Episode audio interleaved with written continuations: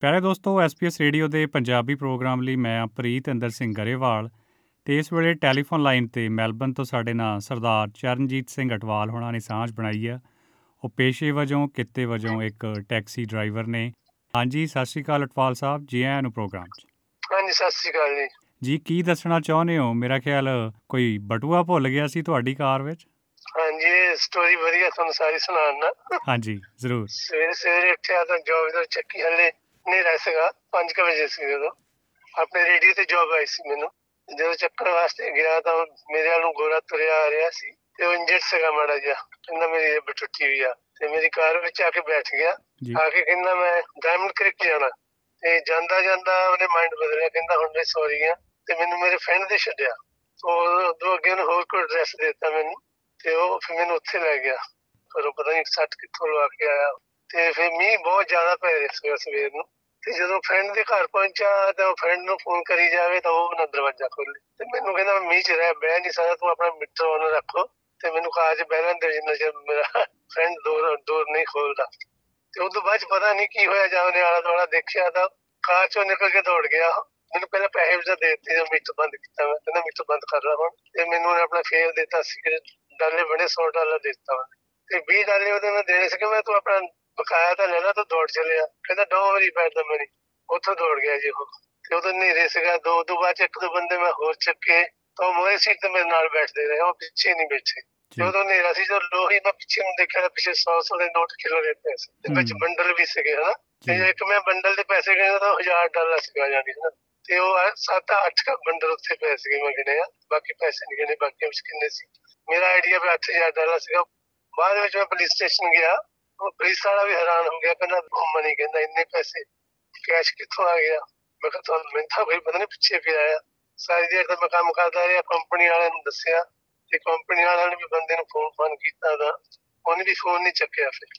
ਤੇ ਜਦੋਂ ਮੇਰਾ ਕੰਮ ਖਤਮ ਹੋਇਆ 5 ਵਜੇ ਮੈਂ ਪੁਲਿਸ ਸਟੇਸ਼ਨ ਜਾ ਕੇ ਪੈਸੇ ਉਹਨੂੰ ਦੇ ਕੇ ਆਇਆ ਤੇ ਫਿਰ ਉਹਦੇ ਵਿੱਚ ਲਾਇਸੈਂਸ ਵੀ ਸੀਗਾ।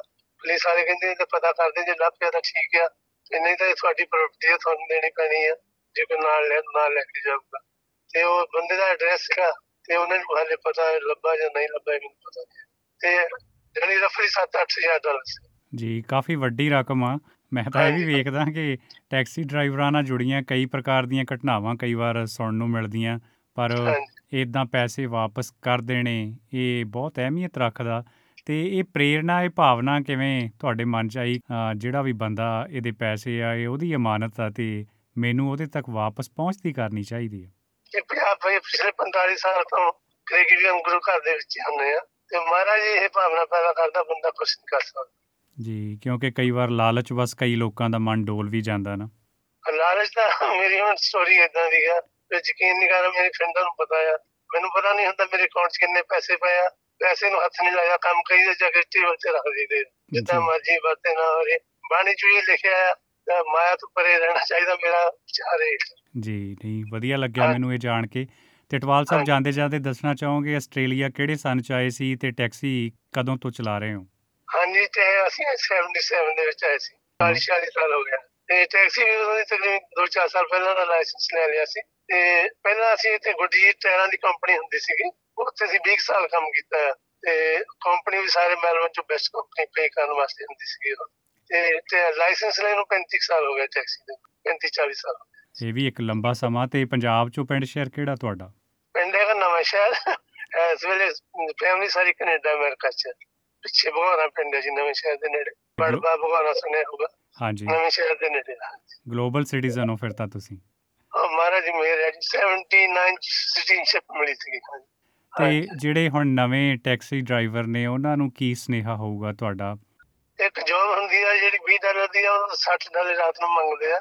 ਤੇ ਉਹ ਇਸ ਵੇਲੇ ਲੋਕ ਸਾਡੇ ਨੂੰ ਆਉਂਦੇ ਵੀ ਨਹੀਂ ਜੀ ਰਾਤ ਨੂੰ ਤੁਸੀਂ ਕੰਮ ਮੇਰਾ ਦਿਨੇ ਕਰਦਾ ਜੇ ਕਦੇ ਅਰਲੀ ਕੰਮ ਸ਼ੁਰੂ ਕਰਨਾ ਪੈ ਜਾਵੇ ਟੈਕਸੀ ਕੋਈ ਬਣਨਾ ਨਹੀਂ ਮੰਗਦਾ।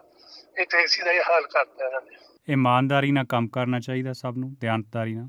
ਚੰਗੇ ਵੀ ਮੁੰਡੇ ਵਿੱਚ ਹੈਗੇ ਆ ਚੰਗੇ ਵੀ ਬਹੁਤ ਮੁੰਡੇ ਪਰਿਵਾਰਾਂ ਚ ਆਏ ਵਾ ਪਰ ਮੈਜੋਰਟੀ ਇਦਾਂ ਕਰ ਰਿਹਾ ਜੀ ਬਹੁਤ ਬਹੁਤ ਮਿਹਰਬਾਨੀ ਅਟਵਾਲ ਸਾਹਿਬ ਸਾਡੇ ਨਾਲ ਗੱਲ ਕਰਨ ਲਈ।